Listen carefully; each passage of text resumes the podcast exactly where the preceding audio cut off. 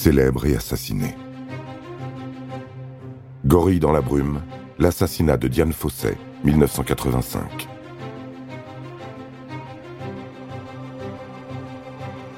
Ce n'est qu'à l'âge de 31 ans que l'américaine Diane Fosset découvre le Rwanda, ainsi que les grands singes qui y vivent encore. Cette rencontre la bouleverse profondément.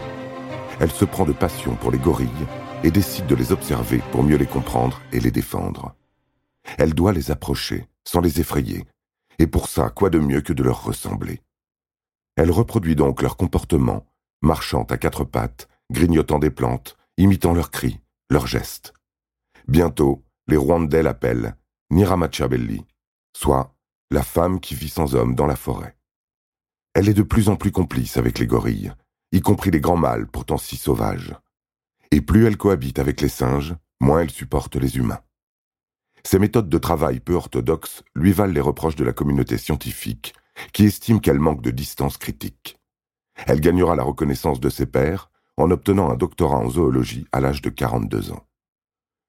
Quand paraît son autobiographie, Gorille dans la brume, rapidement adaptée au cinéma, sa notoriété devient mondiale, ainsi que son combat.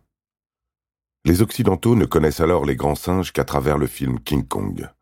Ils vont découvrir qu'ils sont en voie de disparition. Des décennies de braconnage ont laissé de lourdes séquelles, y compris dans le parc national des volcans, où travaille Diane Fosset.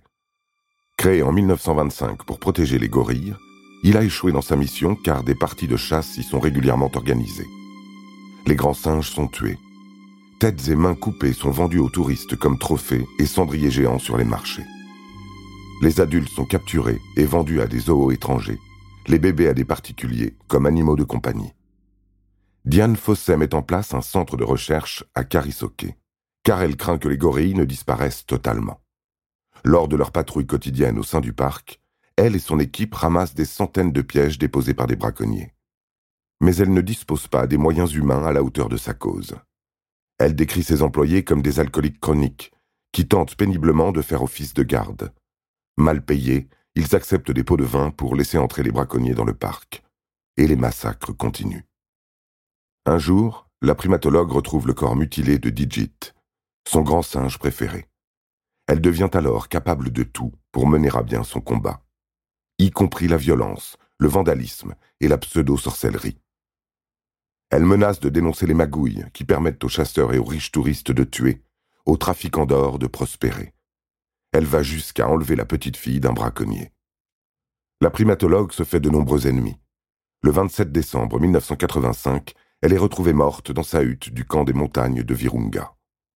Le crâne fendu en deux à coups de machette, elle gît non loin de son revolver qu'elle n'a pas eu le temps d'utiliser. Qui a tué Diane Fosset et pourquoi? Il est aujourd'hui toujours impossible de répondre à ces questions, puisque son meurtrier n'a jamais été identifié. Les suppositions sont nombreuses. Vengeance d'un braconnier, jalousie d'un collègue, exécution rituelle, meurtre mafieux au nom d'intérêts financiers, on ne saura probablement jamais qui a assassiné cette icône de la protection animale. Elle est enterrée dans le cimetière des gorilles du Rwanda, à côté de son ami Digit, assassiné lui aussi. Depuis la mort de Diane Fosset, et malgré le braconnage, la déforestation et les maladies, le nombre de gorilles des montagnes n'a cessé d'augmenter au Rwanda, en Ouganda et en République démocratique du Congo. C'est un havre, car les gorilles font par ailleurs partie des primates les plus menacés au monde, et leur nombre ne cesse de décroître. Aujourd'hui, on compte un millier de gorilles des montagnes contre 8 milliards d'êtres humains sur Terre.